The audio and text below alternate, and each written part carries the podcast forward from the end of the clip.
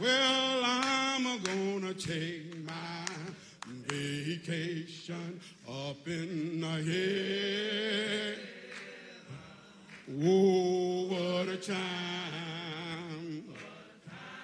Whoa, what a time. Well, I'm gonna take my vacation up in the hill. Oh, Lordy, what a time. What a time. Oh, what a time.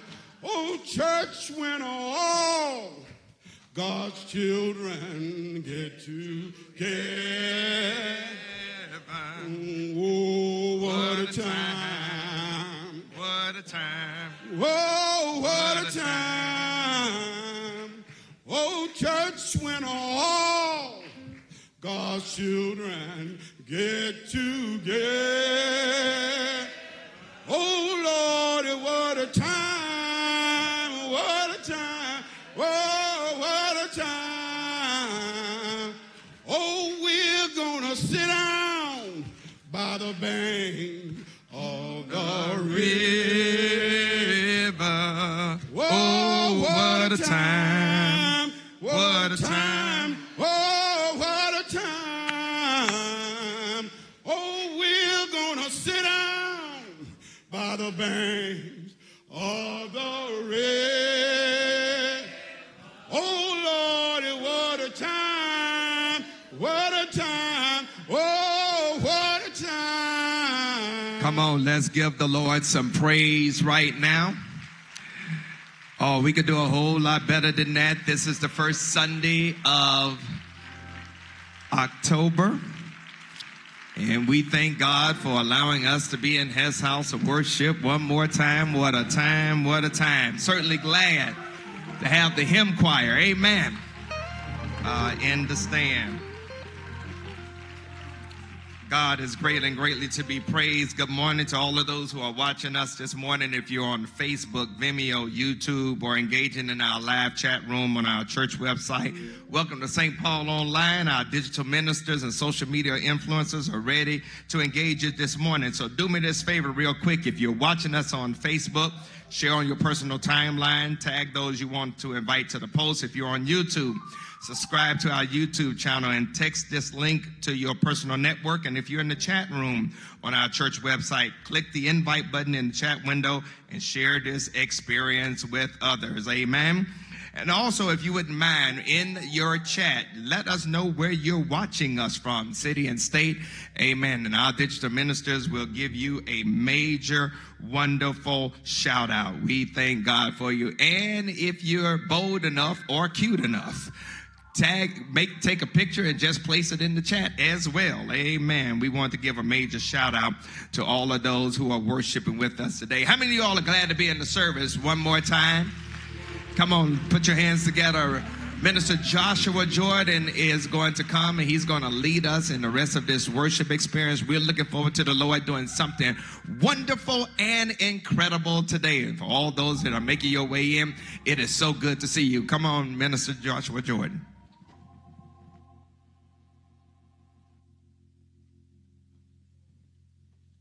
Like the psalmist said, I was glad when they said unto me, let us go into the house of the Lord one more time. There are a whole lot of houses we could have been in this morning. Some of us could have been in the sick house. Some of us could have been in the courthouse. But God saw fit to bring us here one more time. And for that, I am so grateful. I am so thankful. When I got in my car, I didn't get stuck on the side of the road. I was able to make it here to the house of the Lord one more time. I don't know about you, but I'm ready to give God thanks. I'm ready to give God praise. I'm excited that He allowed me to come into His house one more time. Thank you, Jesus, for that. Oh, Christ is our solid rock. So let us join with the crier and the hymn choir and sing The Solid Rock.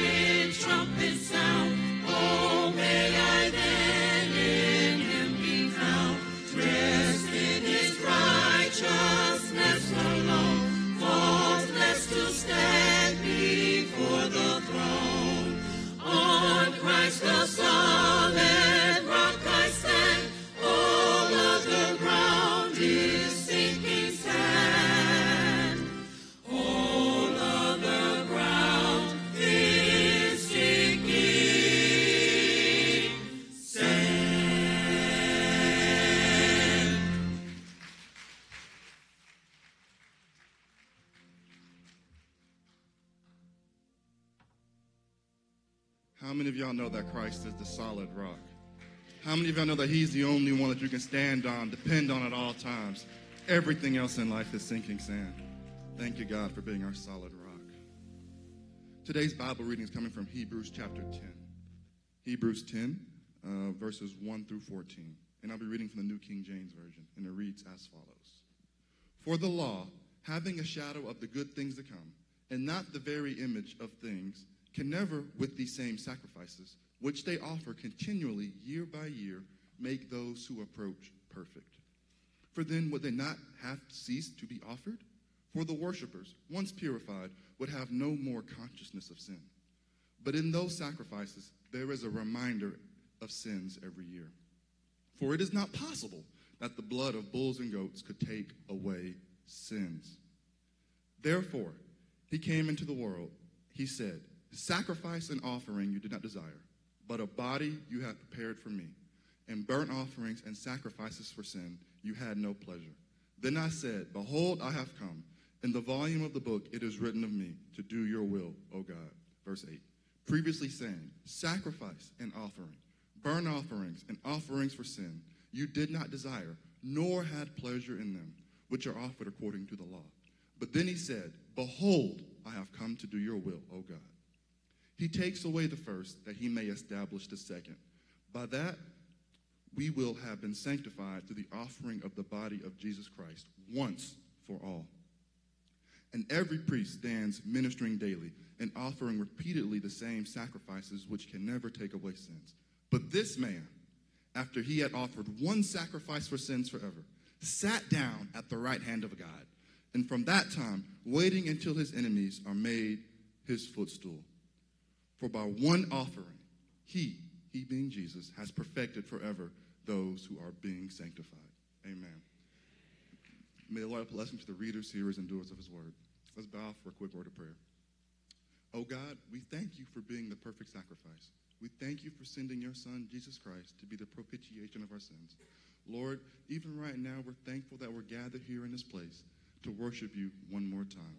We have so much to be thankful for.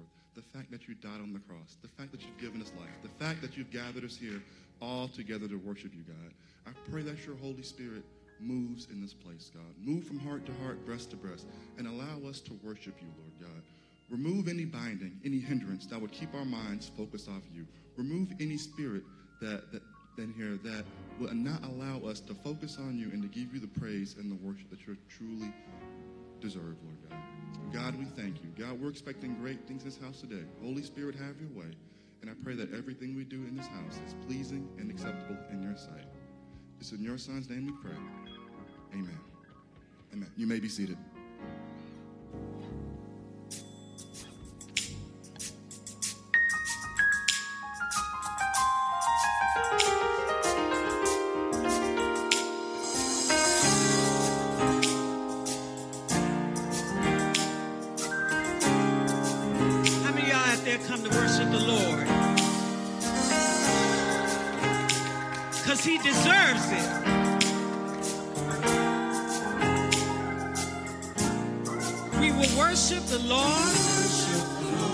Praise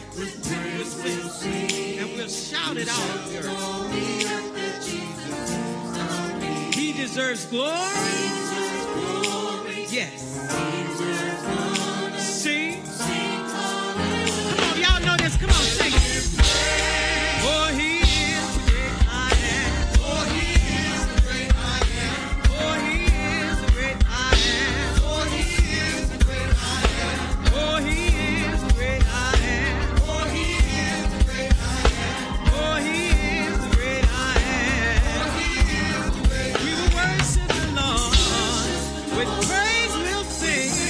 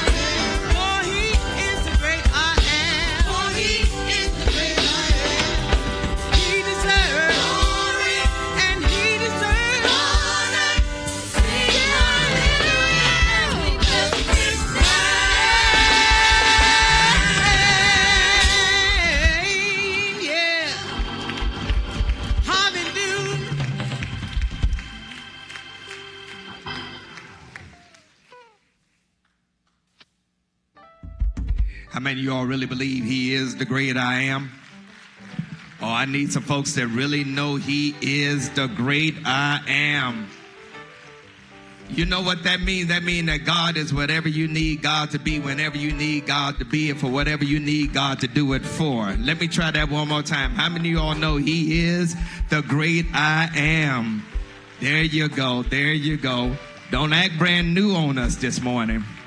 Hallelujah. He is the great I am. Amen. God bless you. God bless you. Good morning, St. Paul. And good morning to those who are visiting with us. We greet you in the only name that ultimately matters. That's the name of our Lord and Savior, Jesus Christ. What a blessed joy it is to be in the house once again. Amen. Amen. As we move forward, as far as our worship experience is concerned, do we have a video that we need to share? Before I make my observations, any video? No video? Cool beans. So it's all on me. All right. All right. First of all, before I do anything of major announcement as far as our church is concerned, let me just say I want to thank all of you who have blessed me in a tremendous way as far as my birthday is concerned, with cards, with gifts, with prayers. I am so humbled by your graciousness and your generosity. And I personally want to thank you all for making my 54th revolution around the sun a wonderful one. Amen. But can I tell you the greatest gift that God has given me beside my family and my faith is to be the servant leader here at the St. Paul Church. You are God's greatest gift to me in that sphere. And I just thank God each and every time I think about you all. So thank you all to the wonderful disciples of St. Paul and our friends. I want to just also let you all know that as we prepare to give in just a few moments, that your kindness and your graciousness is helping us to be a blessing to the Charlotte Rescue Mission of $41,549. We're shooting for a goal of $50,000. I believe we can reach that by the end of this month. And we want to make that presentation to the Charlotte Rescue Mission as soon as possible. So I want to thank you all so very, very much for your kindness and your graciousness. Also, just want to let you all know that on the third Sunday of this month, we're going to celebrate 6 years of being the servant leader here.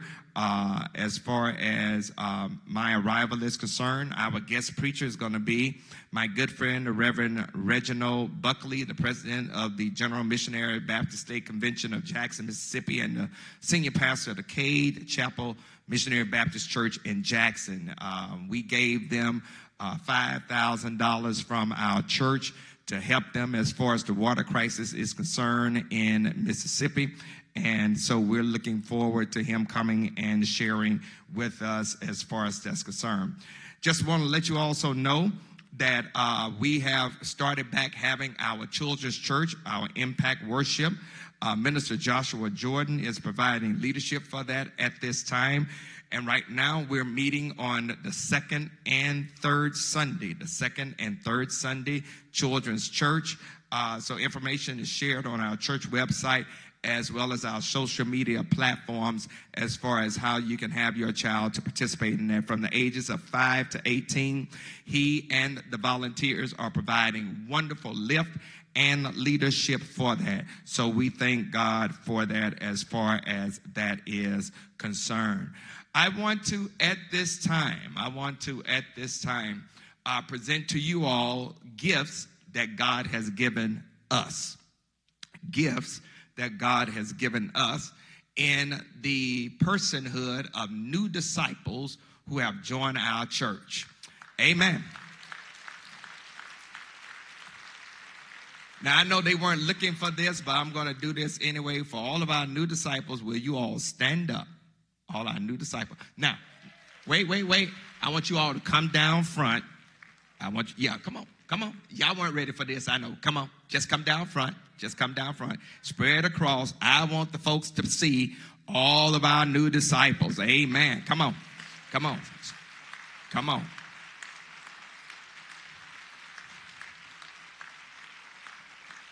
Just spread across. Yeah, spread across. Amen. Spread across. Spread across. Spread across. Spread across. Spread across. Wow. These are all the persons who have gone through our new disciples class, CEO. Come on, St. Paul. Can we celebrate and give God praise for them? Oh, we can do even a whole lot better than that. Amen. Amen. Now, I want you all to turn around and face me. I want you all to turn around and face me. I'm going to do something different I've never done before since I've been here. I want to have prayer for you all right now as you integrate into the life of the St. Paul Church. I just want to pray that you find the place where you can utilize your gifts, your graces. We don't want you to just be church attenders. We want you to get involved in teaching ministry and a serving ministry. And let the Lord use you in a mighty and a magnificent way. Is that fine? Let me pray for you real quick. God, we thank you for these wonderful gifts you have sent our way. 28 new people that have become a part of the St. Paul Church. And for that, God, we give you praise. Lord, we pray right now that their gifts, their talents, their skills, their graces will be utilized in this place and space for your glory. And for us to have impact on the local church as well as our community. Bless them, oh God, and their families. And allow for them to be a light shining in a dark, sinful world. And let them, through their life and example, bring others to Christ. In Jesus' name we pray. Amen. Thank you all so much. You may return to your seat. St. Paul, can we celebrate our new disciples one more time? Do me a favor. Stand on your feet if you could as they go back to their seat. Let's give God praise for them. Let's give God praise for them. Amen. Amen. Amen. Amen. I think we got another batch that we're going to be starting on probably sometime in November or December. Win, lose, or draw. Once we finish this race for this presidential election, we'll be starting that class. And I believe we got about 26 waiting to go through new members as far as that's concerned. So I don't know who's saying the church ain't growing, but we know the church is growing. Amen. And the Lord is doing a wonderful, wonderful work here at the St. Paul Church. So as we prepare to move forward as far as our time is concerned, we're getting ready to transition into prayer. And I don't know if you all have gotten word, but we lost, and it's so fitting the hymn choir is singing today, we lost Sister Hattie Weathers.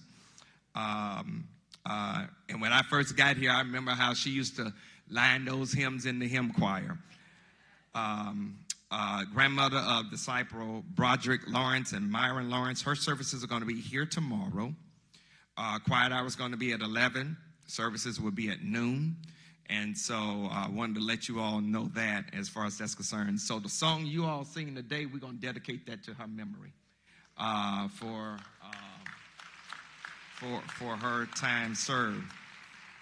We also want to lift up the family of Brother Taji Henderson, the son of Sister Leola Henderson. His services will be Saturday. And their uncle is Disciple David Henderson. And we'll let you know where that information, where those services will be held. The family of Sister Ruby, Little Billy, the sister of Disciple Willie William Little. Her services were yesterday in Greenville, South Carolina, and we want to continue to lift up the family of Disciple Artie Clyburn, the mother of Disciple Terry Clyburn. Her services were this past Monday here at St. Paul. We continue to lift those families up in prayer. Also, as we lift up the sick and shut-in, we continue to lift up Sherry Ashford, Deborah Currence, Darlene Friedman, Deborah McCullough, Sylvia Sanders, William Wiley, of course, our pastor emeritus, Reverend Dr. Paul Drummond and his wife, Lady Thomasina. We continue to lift those persons up in prayer, as well as a whole list of names that will be scrolling online. We pray that you will lift those persons up in prayer. I'm going to ask the Minister Joshua Jordan will come and take us to the throne of grace as far as our prayer concerns. Let us pray. Oh, Heavenly Father, we thank you even right now for all your many blessings. We thank you for carrying us all of the way, even to where we are right now.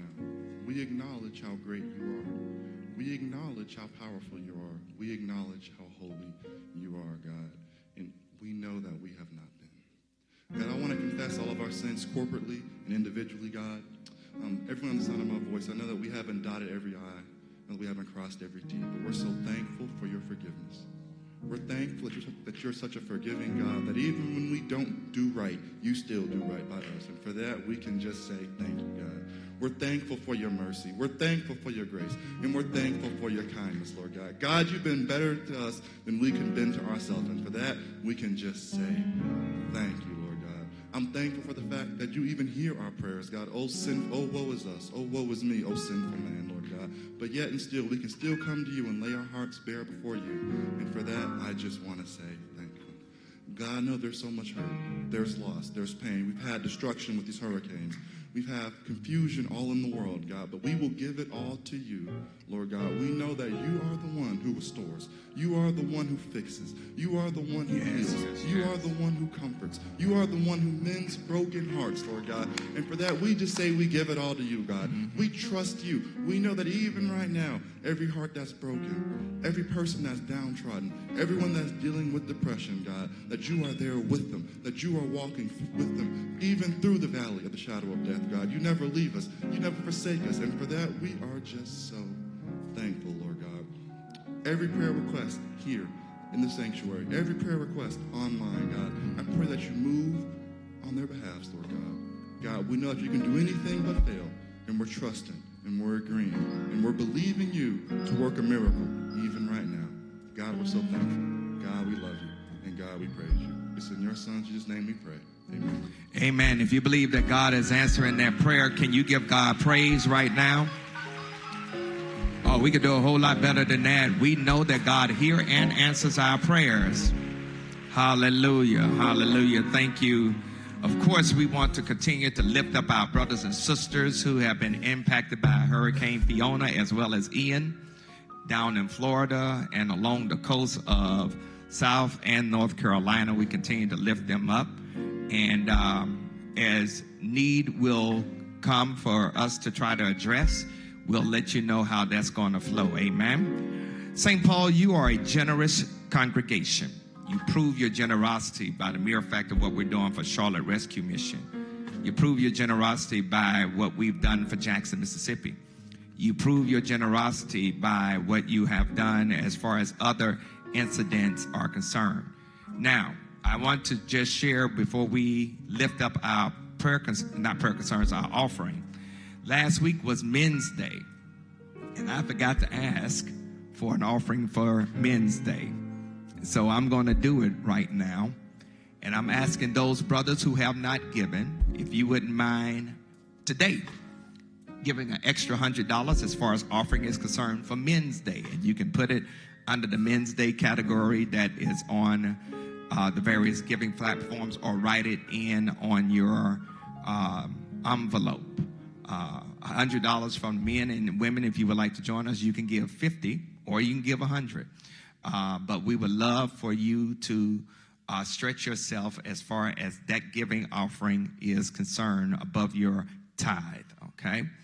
And then, of course, for those that continue to give toward the Charlotte Rescue Mission, again, we've raised $41,549, and so we're a little less than $9,000 away from reaching the goal of $50,000. Everything that is raised, that we raise for Charlotte Rescue Mission, even the overage, it will go to the Charlotte Rescue Mission.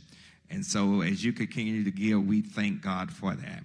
So there are several ways you can give here at St. Paul. The first one is by, of course, mailing your check or money order to the church at 1401 Allen, Charlotte, North Carolina, 28205. Or you can drop off your check, cash, or money order here at church. Call the church office at 704-334-5309. Make sure someone is here to receive your offering, and they'll put it in the safe and make sure it's part of the next week's count. You can also give through our church website through ACS or Church Life. You can also give through the app called Givelify. And if you don't have that app in your smart device, download that app, connect to your favorite credit card, and in 3 clicks you can give. If you have a physical offering here in the church, you may give that as well. And there is a basket on the outer edges as far as the aisles are concerned, that at the appropriate time, you can get that basket, pass it down, and place your offering in that. So as we prepare to give at this particular time, I'm going to ask, however you're giving, whether you're giving a physical offering or a digital offering, if you will take your offering, place it in your right hand. Let's lift it toward heaven. We want to give God what's right, not what's left. Amen. Let's go to the Lord in prayer. God, we come on this first Sunday to thank you, to give unto you, to celebrate you. Worship is not an appendage to, giving is not an appendage to worship. It is worship. And as we give, God, thank you for those who are practicing the discipline of giving tithes and offerings. We thank you, oh God, for those who may not necessarily be tithing, but they're trying to give something.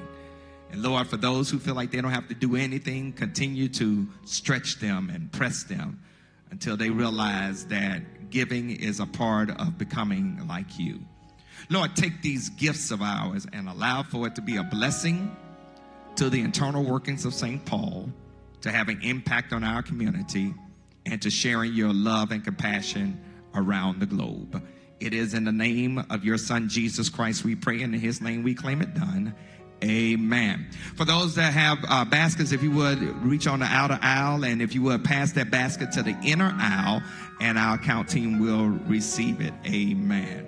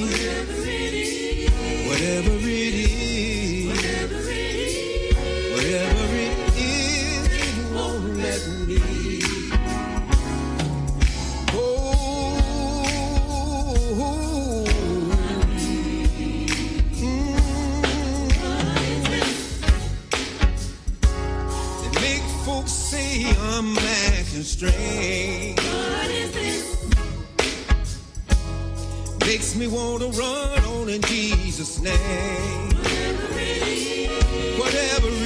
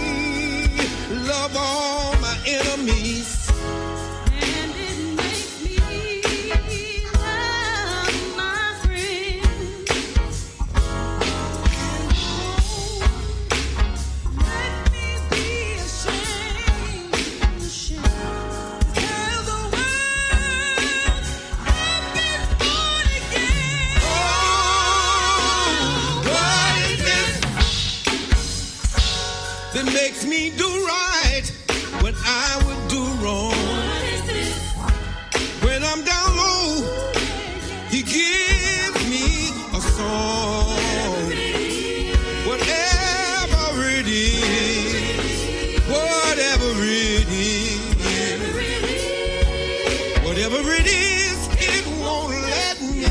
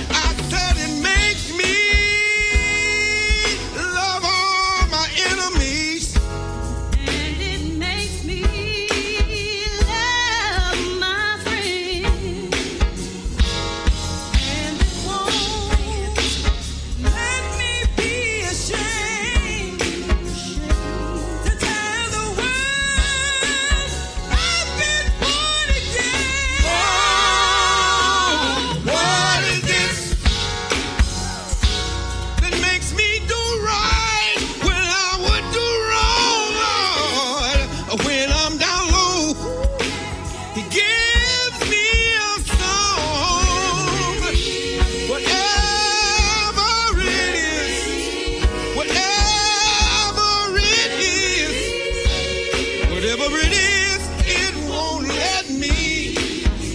I just can't hold my peace. Whatever it is, this healing I have deep down inside of me. Whatever it is, it won't let me.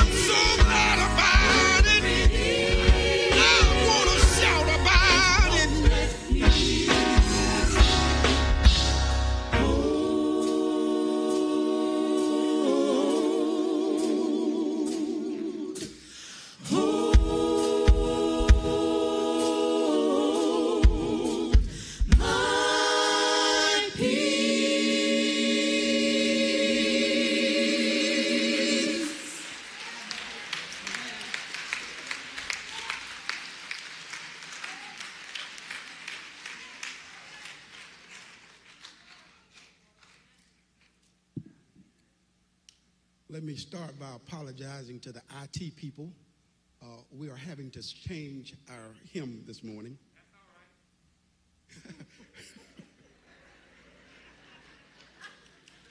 all right. We'll be doing hymn 559, suited to long meter. For those of you who knew Miss Hattie, you know this was her favorite hymn. M559, suited to long meter. Go, preach my gospel, said the Lord. Bid the whole earth my grace receive. He shall be saved that trusts my word, and he'll condemn who will not believe. I'll make your great commission known, and ye shall prove my gospel true by all the works that I have done, by all the wonders ye shall do. Teach all the nations my commands. I'm with you till the world shall end. All power is trusted in my hand. I can destroy and I defend. Hymn 559, long meter, sing as we line. Go preach my gospel, said the Lord. Bid the whole earth my grace receive. Oh,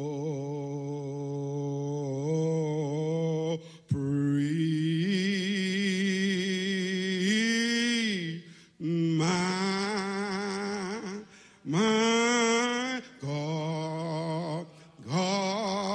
said the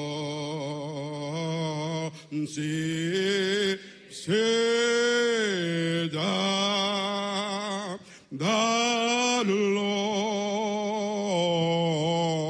be in the whole earth my grace receive. He shall be saved that trusts my word, and he'll condemn who will not believe. He shall be saved that trusts my word, and he'll condemn who not believe.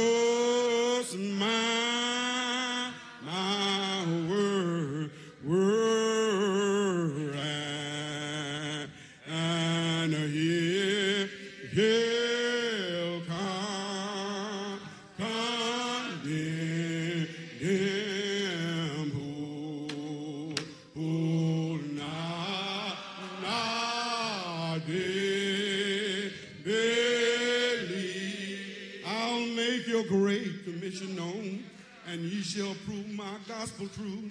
I'll make your great commission known, and ye shall prove my gospel true. By all the works that I have done, yes, by all the wonders ye shall do, by all the word that I have done, by all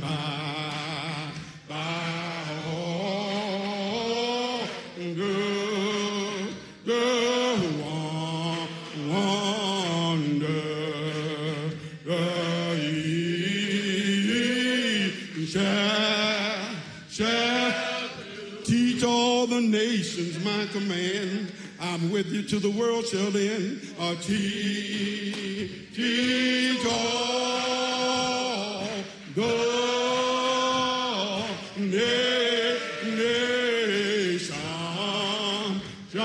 till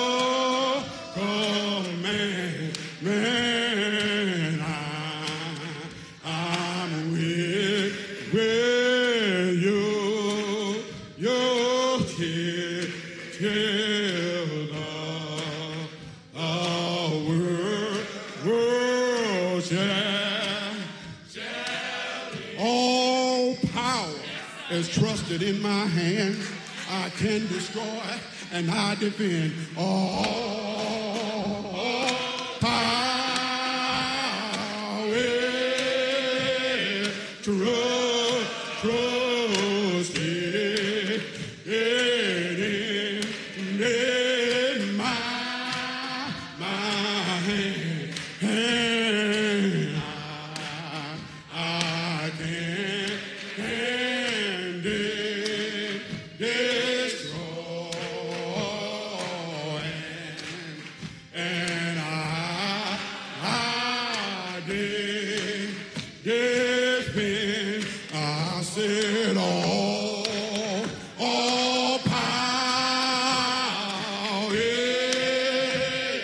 Trusted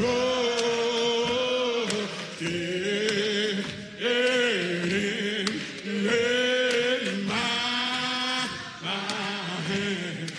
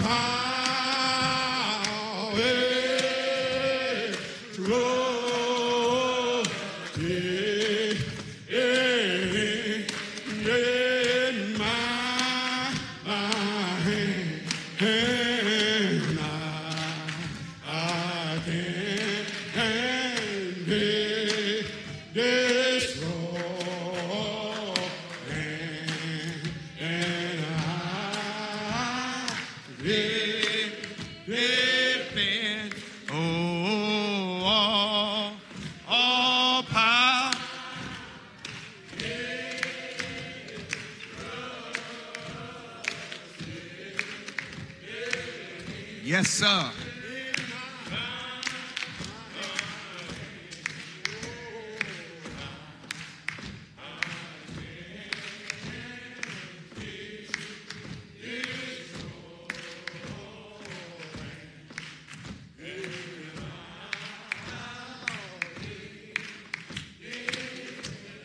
You all power. Yes, sir. Y'all know how we can't let go of that.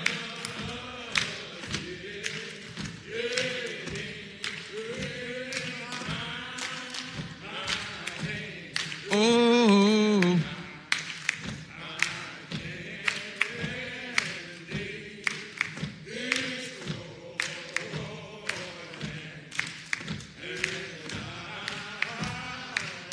One more round, one more round. Oh, all power.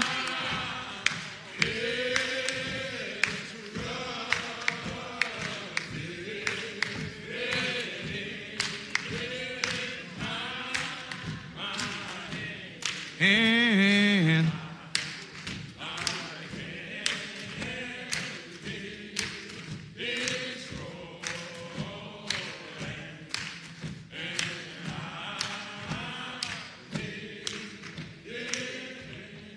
amen. Come on, let's give the Lord.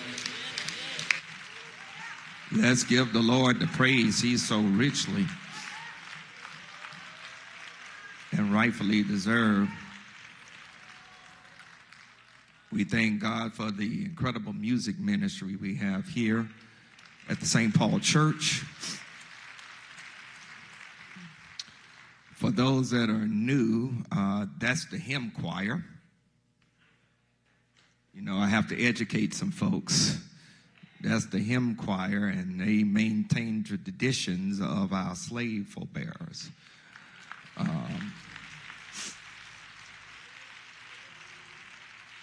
Certainly good to see them after a 2-year hiatus of the pandemic. Certainly good to see Brother Bill Hunter.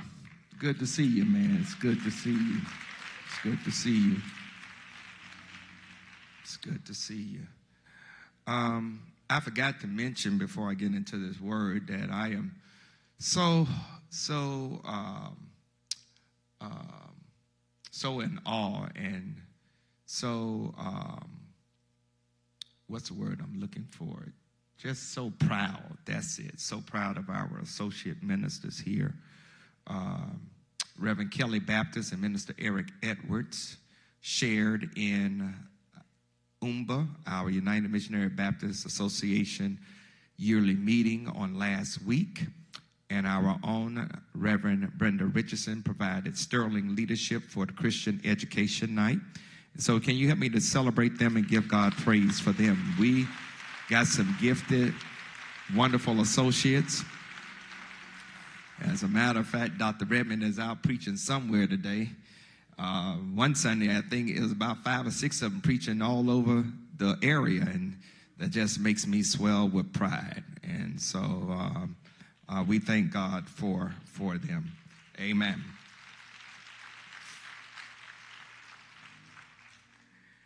I want to continue the series of sermons that the Lord has laid on my heart to share with you all, and I want to call your attention. We're continuing to preach from a dead religion to a living faith. From a dead religion to a living faith, and I want to call your attention to Galatians chapter 3.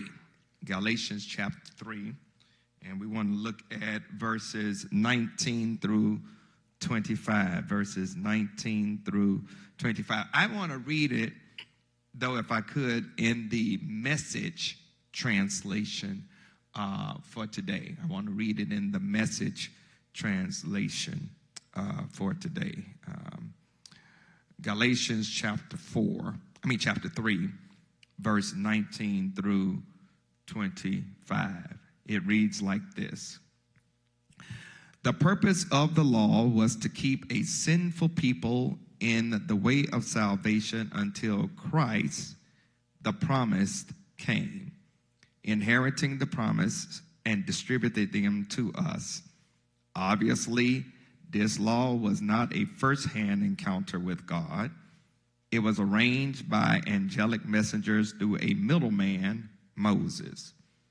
But if there is a middle man, as there was at Sinai, then the people are not dealing directly with God, are they? But the original promise is the direct blessing of God received by faith. If such is the case, is the law then an anti-promise, a negation of God's will for us? Not at all. Its purpose was to make obvious to everyone that we are in ourselves out of right relationship with God, and therefore to show us the futility of devising some religious system for getting by our own efforts what we can only get by waiting in faith for God to bring to pass his promise. For if any kind of rule-keeping had power to create life in us, we certainly would have gotten it by this time. Until the time when we were mature enough to respond freely in faith to the living God, we were carefully surrounded and protected by the Mosaic law. The law, like those Greek tutors with which you are familiar, who escorted children to school and protect them from danger or distraction, making sure the children will really get to the place they set out for. But now you have arrived at your destination. By faith in Christ, you are in direct relationship with God. Amen. I want to preach for the time that is mine. There is a new sheriff in town. Amen. There is a new sheriff in town. I don't know how many of you all realize that even though I'm from Mississippi, I was born in Chicago, Illinois, in Cook County Hospital. And we stayed there until I was about 8, 9 years old. And then we moved from Chicago back to Mississippi, my mother's hometown. And we stayed with my grandmother, who had adopted my mother. Her name was Sophronia Sandifer. You can't get more country than that. Monfroni. We affectionately called her Momo. And Momo was somewhat up in age when we moved in with her. And you know, older folk back then could only tolerate so much noise. Or as she would say, so much racket. I don't know if y'all know anything about racket. I'm still trying to figure out what racket is, but she could only tolerate so much noise. And our house, her house rather, was really the place where all the kids in the neighborhood would come and play. We would play basketball. As a matter of fact, I didn't have a real basketball goal. We took a steel milk crate and we tacked it on a tree, didn't have a backboard, and we would have to use a stick to get the soccer ball out when it went in. We played basketball, we played hide and seek, we played hot peas and potatoes and kickball, and we made up a lot of noise. And every now and then, as kids would do, we would get into a scuffle, into some fight, and she would have to holler through the window. Now, we didn't do what is being done today, whereby you would shoot somebody at the drop of a dime if you fall out of them. No, we just had a fight and then we go back to playing. But Momo didn't tolerate fighting in her yard. And as she would be washing the dishes and looking out the window, keeping an eye on us, and she knew all the kids by name. And when we would misbehave, she would raise that window in the kitchen and say, Hey! Stop all that racket out there. Cut out that misbehavior. I'ma call the law. Now, when she said she was gonna call the law, Brother Dunlap, that scared us. This is because there was only one black police officer in town, and his name was Mr. Leo Lewis. Now, Mr. Leo Lewis was as cool as the other side of the pillow. I mean, he had this walk, he had this swag. He was just cool, but he was the law. And he knew everybody in the neighborhood, and everyone in the quarters, that's where we lived, in the quarters, respected him. And we really believed that Momo had the number to Mr. Leo's phone. We believed she had it memorized, because every time she threatened to call the law on us because we were misbehaving, we got scared. We said something under our breath. She said, I'm going to call the law. If my sisters and other girls got sassy, she said, I'm going to call the law. When your pastor in his young days was chasing the girls who rode by on bikes, she said, I'm going to call the law. When we made up too much noise outside playing, I'm going to call the law. The fear of having the law called on us was a threat that straightened us up quick and kept us in line. No one wanted to have the law called on them and Mr. Leo Lewis to come and see about us. I want to say this is how the Judaizers in the text would use the law of Moses. Paul wants us to understand how the law was used to keep Israel in check when it came to their relationship with God. In other words, the Judaizers said, I'm going to call the law of Moses on you. And like the threat of my grandmother calling the law on my friends and me when we misbehave, Paul wants the Galatian Christians to understand how the law had the capacity to produce fear, frustration, and fright. When the law was given to Israel, it did not make them right with God, but rather the law showed them and even us how wrong, how off base, and how sinful they were and we are. There were over 600 something laws between Exodus and Deuteronomy that the children of Israel were expected to maintain. The Judaizers infiltrated the Galatian church and told them that your faith in Jesus Christ is not enough to save you from your sins. That if you want to have salvation, then you have to keep the law. And part of keeping the law was for the men to get circumcised as a sign of the covenant, follow the dietary laws and restrictions, and keep the customs of the Jews. And if they did those things, then certainly they would have salvation. In other words, the Judaizers were letting them know that you are justified if you do the very best you can by keeping the law.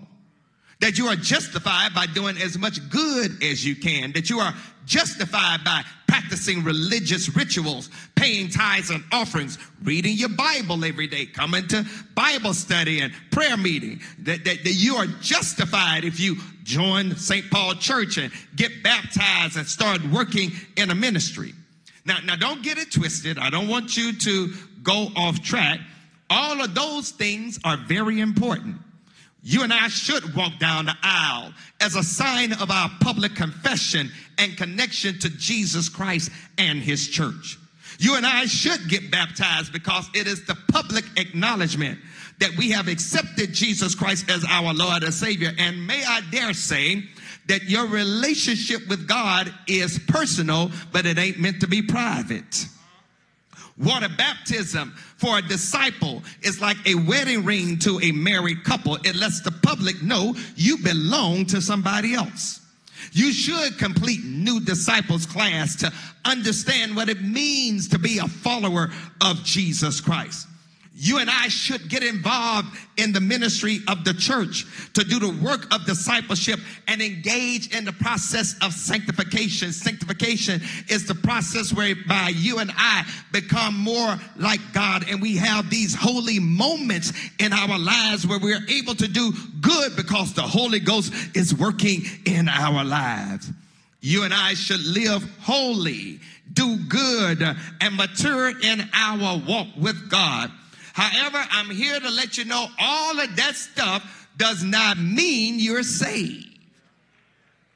All that stuff you do because you are saved.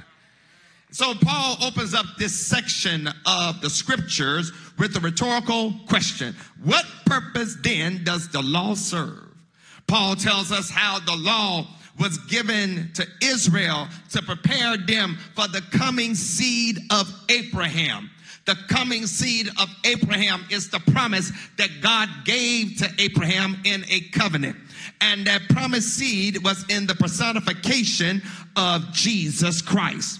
While the law does not contradict nor cancel the promises of God, the law does not make us right with God. It just shows us how wrong we are with God. The law shows how short we are of God's glory. The law makes us aware of our sins and shortcomings. The law should make every person stop from boasting about how good he or she may be. The law should help us to realize how much you and I need God in our lives by the presence of the Holy Spirit. The law should make us confess our need for Jesus Christ as our Savior and how he saves us from our sins and from its punishment through eternal death. The law was not meant to be a permanent solution, but only a temporary remedy. In other words, the law was like a sheriff waiting for us to mess up, so it can point out our sins and shortcomings, our faults and frailties, and our mistakes and misbehaviors. The law lurks on the highway of holiness, waiting to catch us in a speed trap and give us a ticket. The law uses red light cameras and even drones to trap us in our misdeeds. The law sneaks up on us as we engage in misbehavior and misconduct, ready to put us in handcuffs, take us to jail, and sentence us for our crimes. There's nothing appealing about the law because the law is what it is. Yet Paul wants the Galatian church and us to understand how Jesus offers us something better than what the law could ever give. The law had a time frame from Moses to Jesus. Jesus is the seed through which the promise of God is made and through which the promise of God comes to pass. It was never God's intention for the law to lead us to salvation, but rather it was God's intention for the law to show us how much salvation we need and how we need a Savior. As a matter of fact, Jesus is the fulfillment of the law because Jesus is the only person who was able to keep all of the law perfectly. This phrase, "there's a new sheriff in town," means that there's a change in the regime, that there's a change in the way that things are being done, that the old way of doing things is over, that something new, more improved and better is on the horizon. Jesus gives us more than just words to live by. Jesus becomes the walking, breathing, living example of love, justice, mercy, compassion, care, faith, hope, grace, and power to live in a world that is chaotic, confused, corrupted, contaminated, and compromised. I don't know about anybody else, but I'm glad that Jesus Christ is the new sheriff in our lives who reinterprets how the law ought to be handled.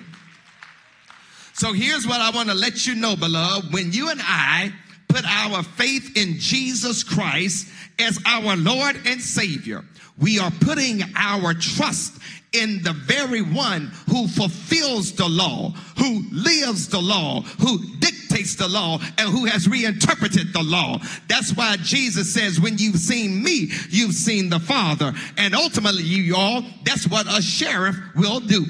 The sheriff should know the law and enforce the law so those who break the law will know there's a penalty for the law. Here's what I'm trying to drop on you. The coming of Jesus Christ into the earth realm, into the human situation, gives us a new sheriff that we can look at.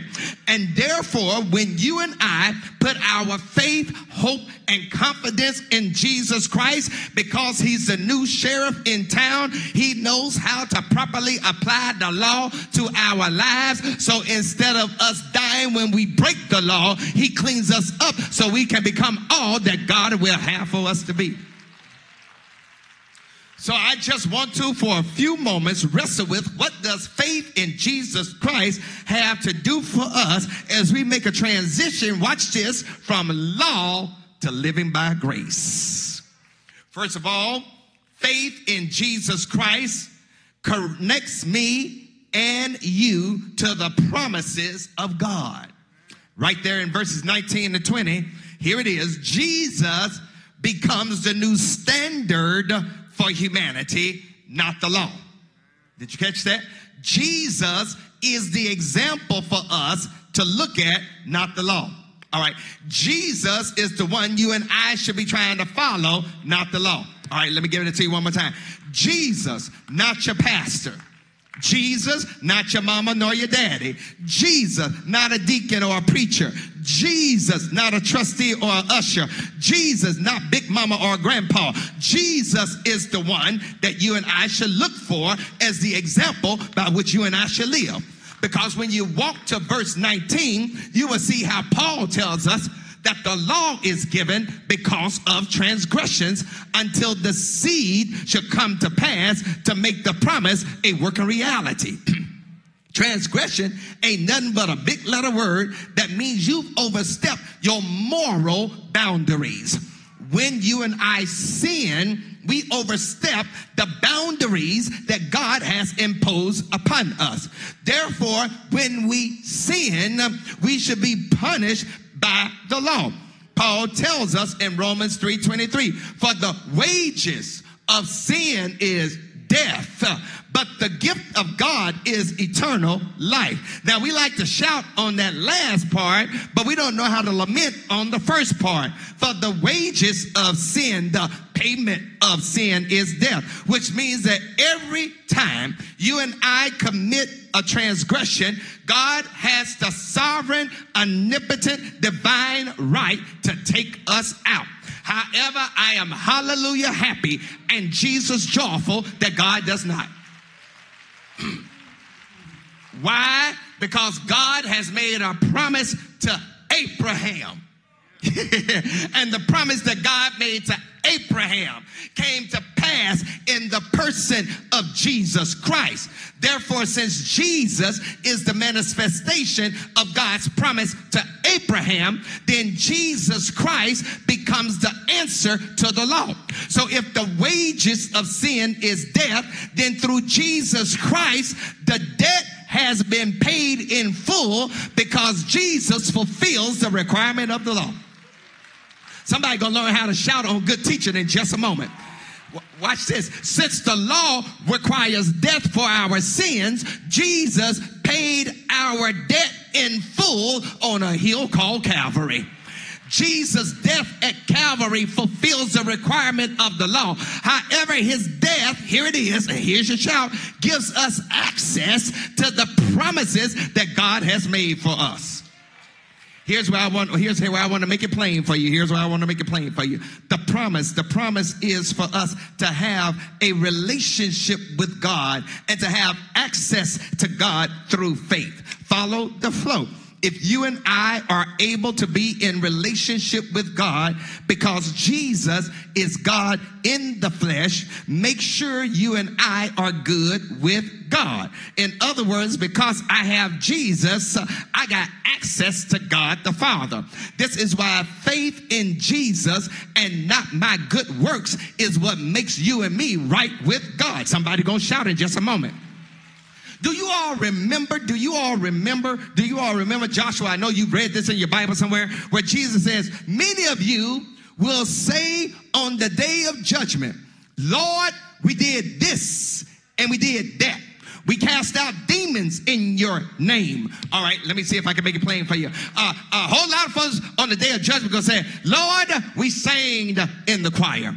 Lord, we served as an usher. Lord, we were a deacon. Lord, we preached your gospel. Lord, we fed the hungry. Lord, we clothed the naked. Lord, we gave water to those that were thirsty. Lord, we sent help and aid to those that suffered from Hurricane Ian and Hurricane Fiona. Lord, we helped our brothers and sisters with the water crisis down in Jackson and up in Flint, Michigan. Lord, we did all these good works, and Jesus is going to say, depart from me, you worker of iniquity. I don't know who you are.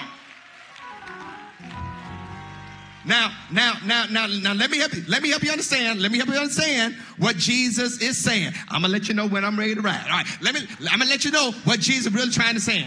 Jesus is saying your works cannot save you, but you work because you're saved. Somebody gonna catch that on the way home. It is very possible for you to know the Bible, do good works, come to church Sunday after Sunday, and still not put your faith, hope, and confidence in Jesus Christ as your Lord and Savior. So here's the shout. If you ain't gonna trust Jesus, you ain't gonna get the promises that God has for your life. Oh, yeah, I'm coming after about 11 of you all. I'm going to make 12. If you and I aren't willing to trust Jesus, then we're going to fail to trust God. Jesus says, if you've seen me, you've seen the Father. Therefore, when we place our faith, our confidence, our hope, our trust, our belief in that Palestinian brown Jew from Galilee, we're actually placing our faith, our hope, our confidence, and our belief in God the Father. This is because God the Father and God the Son are one. And as a matter of fact, Paul said in Colossians that Jesus Christ is the visible image of the invisible God, the firstborn of all creation. John says, in the beginning was the Word, and the Word was with God, and the Word was God, and the Word was was made flesh and dwelt among us. This means that if you and I have a relationship with God through Jesus Christ, then we have the ultimate promise of God that God promised Abraham. When we got Jesus, we got everything we need to live with power, with purpose, with passion and potential. Can I help somebody in the house right now? If we have Jesus, we have the promise of being the head and not the tail. If you got Jesus, you got the promise. No weapon formed against you shall prosper. If you got Jesus, you got the promise. By his stripes, you can claim your healing. Somebody gonna catch this in just a moment. If you got Jesus, you got the promise. Nothing can separate us from the love of God in Christ Jesus. If you got Jesus, you got the promise. All things work together for the good of those who love the Lord and who are the called according to his promise. If you got Jesus, you got the promise. Lo, I am with you always, even until the end of the world. If you got Jesus, you got the promise. My God shall supply all your need according to his riches in glory through Christ Jesus our Lord. If you got Jesus, you got everything you need and then some. Can I preach it the way I feel it? I need to drop something else on you, because you must also understand that when I place my faith in Jesus, it releases me from the harshness of the law. Woo, woo. I declare one day we're going to shout on doctrine. Here it is. The law is harsh. The law is hard. The law is mean. And the breaking of the law had severe consequences. All right, y'all looking at me kind of suspect. If you broke Mosaic law, it was some crazy stuff they would do to you. Eye for an eye, tooth for a tooth. And if that was the case today, there'd be a whole lot of eyeless, toothless folks in the church right now. See, if you broke the Mosaic law, it was certain stuff they'd cut off your hand if you stole something. And God knows if you committed adultery, they would stone you. We getting real quiet in here. If you did certain things that went against the law, it was harsh. It was severe. But when you get Jesus,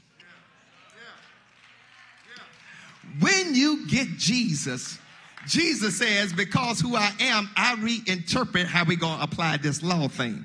All right. Here's what Paul is really trying to say in verses 21 through 23. Paul is saying that the law in and of itself is harsh, is severe. It does not bring life. It brings death.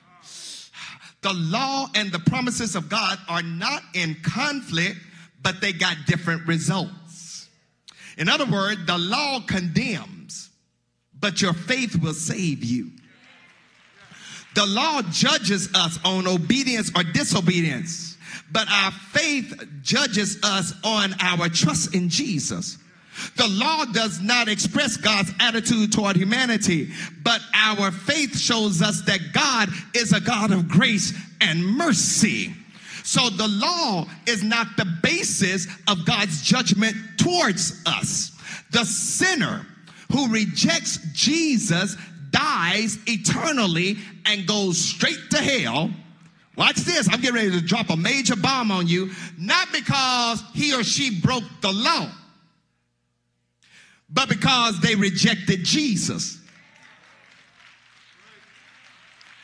I thought I would get more amens than that. Because, boy, y'all making me work real hard. Just try to make this thing plain, but let me say it again. Rewind, remix, replay. The sinner who rejects Jesus dies eternally and goes to hell, not because they broke the law, but because they said no to Jesus as Lord and Savior. Because when you reject Jesus, you are rejecting the love of God, the grace of God, the mercy of God, the power of God, the forgiveness of God, the peace of God, the provisions of God, the protection of God, the word of God, the person of God, you are rejecting God himself. And so far, I want to let you all know the law has no power to save you or justify you. Y'all, this is harsh. The law imprisons us under sin. And this is because when we break God's law, we break God's heart. And when we are under sin, it means that you are shut up as a prisoner, watch this, in solitary confinement. The law does not give you eternal life. Remember, the wages of sin is death. The law demands that the sinner dies. There's a penalty, both spiritually and physically. Now, here's the harshness of the law. The harshness of the law is you can't get out of the jail of the law with anything you have. If you try to go and play the bail to get out of jail because of the law, it will not accept your cash. It will not take a check from you. It does not accept your AMX, your Discover card, your Visa, or your MasterCard. You cannot pay for your sins using Apple Pay, Google Pay, Zelle, or Venmo.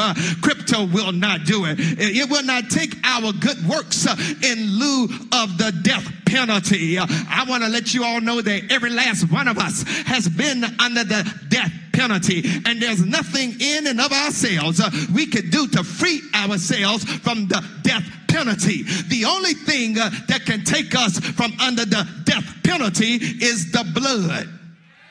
And it ain't ordinary blood. It's the blood of Jesus Christ. The blood of Jesus satisfies the righteous demands of a broken law to a sovereign God. What can wash away my sins? Nothing but the blood of Jesus. What can make me whole again? Nothing but the blood of Jesus. Boy, I tell you, I declare, some of us, we're going to learn how to shout on the blood. Salvation is given to us, not because of anything you and I have done, but simply because of God's grace, God's mercy, God's love, and God's forgiveness. Jesus did for us on Calvary what we could not do for ourselves, because he died on a hill called Calvary. If you believe in him, you shall have eternal life. If you're willing to trust him, you ain't got to worry about hell. As a matter of fact, if you trust him, you'll have heaven here on earth. Can I get a few blood-bought, blood-soaked, blood-enhanced folks to give God praise, because you know you're covered by the Lamb of God, by the blood of the Lamb? Do I have anybody that knows that when God looks at us, God don't see us for who we are, but he looks at us and sees us through the blood of the Lamb? Alas, and did my Savior bleed, and did my sovereign die? Would he devote a sacred head for such a worm as I at the cross? Hey, at the cross where I first saw the light and the burden of my heart rolled away. It was there by faith I received my sight, and now I'm happy. Hallelujah, happy. Jesus, joyful, happy. All the day long. Do I have any happy folks on Zoom, on YouTube, on Facebook, on the phone line? They ain't afraid to, wherever you are, to lift up your hands, throw back your head, and give God praise, because you know, had he not done what he did on Calvary, you'll be on your way to hell with some gasoline underwear on, with no hope in sight.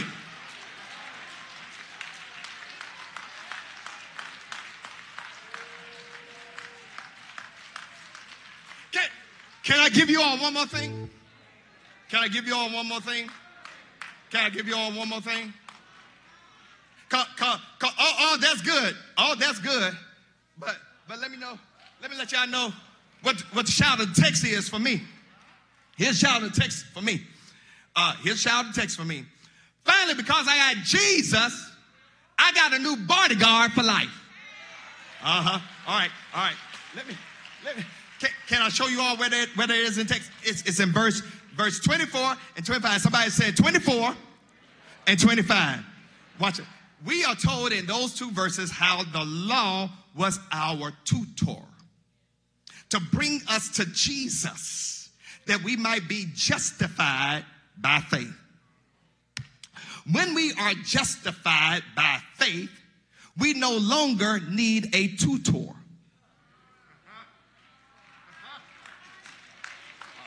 All right. Now, this is where you got to know how to read the Bible and read it in context, because a tutor then is not what a tutor is today. This is why That's why you got to know context. Because when we see the word tutor, we think of what? Someone who's a private teacher of a single student or a very small group to help them with math and science and hard subjects. And the tutors normally specialize in an area. That ain't what tutor means in the text. In the text, the tutor is a slave in the Greek or Roman family who has general charge over a boy from the age of 6 to 16. This tutor watched over the boy, made sure he behaved right, walked him to and from school every day. The tutor was responsible for the moral supervision of the boy. And so the tutor or the slave was the bodyguard for the boy until he got to be 16 years old, and he then became what was called a young man. All right. So watch this. The law for Israel was considered to be its bodyguard to keep them in check. But now, because there's a new sheriff in town, I no longer need the law to keep me in check, because the law helped me to see that I don't need the law. I need the one who gave the law. And once, somebody gonna get this. Once you come to the saving knowledge of who Jesus Christ is, you no longer need the law. You no longer need a tutor, because Jesus now becomes your bodyguard. I feel like shouting, brother, don't laugh. Now, since Jesus is the new sheriff in town, since Jesus is the new sheriff in town, he becomes the one that watches over us. Jesus is the new sheriff in town. Yeah. He's the new sheriff in town. But I'm here to let somebody know that this new sheriff in town got some deputies. And he has assigned some deputies to our lives. Can I tell you what those deputies are? Those deputies are goodness. Don't make me work too hard. You got it. Goodness and mercy shall follow me. Help me preach this thing all the days of my life, and I shall dwell in the house of the Lord forever. Y'all, you got to excuse. I haven't preached you all in a moment, but I feel my Mississippi slipping out. Psalm 134 says, behold, bless the Lord, and all you servants of the Lord who by night stand in the house of the Lord. Verse 2 says, lift up your hands in the sanctuary and bless the Lord. For the Lord who made the heavens and the earth bless you from Zion. A few of you all got it, but here's what I want you to understand is that when you've been arrested by the new sheriff, you got to come out, with your hands up. But you don't have to come out with your hands up being scared. You got to come out with your hands up in praise. You got to excuse me, but my Mississippi done slipped out. I don't know about anybody else, but I'm glad a long time ago, this new sheriff arrested me. I don't know if it was through the prayers of my mama or my grandmama or my uncle, but one of them called the law on me. And the new sheriff showed up at my house, and he came into my heart, and he said, come out with your hands up. And then he sent two of his deputies to arrest me, called goodness and mercy. Because I know that I deserve hell and I was on my way to hell, but I'm glad that Jesus sent goodness and mercy to keep me straight along this way called life. I was charged with sin, but I'm glad this sheriff dismissed the charges against me. And when he dismissed the charges against me, he put me in a rehabilitation program called the church. And every now and then when I mess up, he was in a jail by the name of the Holy Ghost to set me straight and get me right. Good morning, St. Paul. May the Lord bless you real good. I wasn't afraid I would be tackled by a SWAT team, but I did shake because of the Holy Ghost. I wasn't scared that I'd be tear gassed, but I did cry because of the Holy Ghost. I wasn't fearful that I'd be shot, but I felt a tug in my heart. I wasn't wondering if I was going to be killed in transport, but I knew he had to get me from bad to good. Is there anybody in the house right now that ain't afraid to come out with your hands up? Do I have anybody else that's been jailed and arrested by this new sheriff? And aren't you glad he doesn't treat you like some of the white policemen do, beat you up and knock you to the ground, but instead he lifts you up. He turns you around. He plants your feet on solid ground. Good morning, St. Paul. May the Lord bless you real good. I'm glad I got this new sheriff. And I'm able to say, like the songwriter said, I heard the voice of Jesus say, come unto me and rest. Lie down, thy weary one. Lie down, thy head upon my breast. I came to Jesus just as I was. I was weary, worn, and sad. But I found in him a resting place. And he has, yes, sir, made me glad. Do I have anybody in the house that ain't afraid to testify like me? You two were just like me. You two were on your way to hell, but you had an encounter with Jesus one day. And didn't he save you from your sins? Did he pick you up? Did he turn you around? Did he plant your feet on solid ground? Now, if you ain't too scared or if you ain't too mean, I need somebody in the house right now to give our new sheriff a round of applause. Give him commendations for the great work he has done, because I'm glad, yes, sir, this sheriff, no, we're not the problem, but anybody glad that one of these days your sheriff, my sheriff, is going to handle the real problem, and his name is the devil, his name is Lucifer, and one of these days he's going to take the keys of heaven, and he's going to take the chains of eternity, and he's going to bound Satan and throw him and all his imps into the lake of fire where they'll burn forever and ever. But one of these days, he's going to put us on the escort cart and take us to glory where we'll be able to bask in the presence of our Lord forever and forever. Good morning, St. Paul.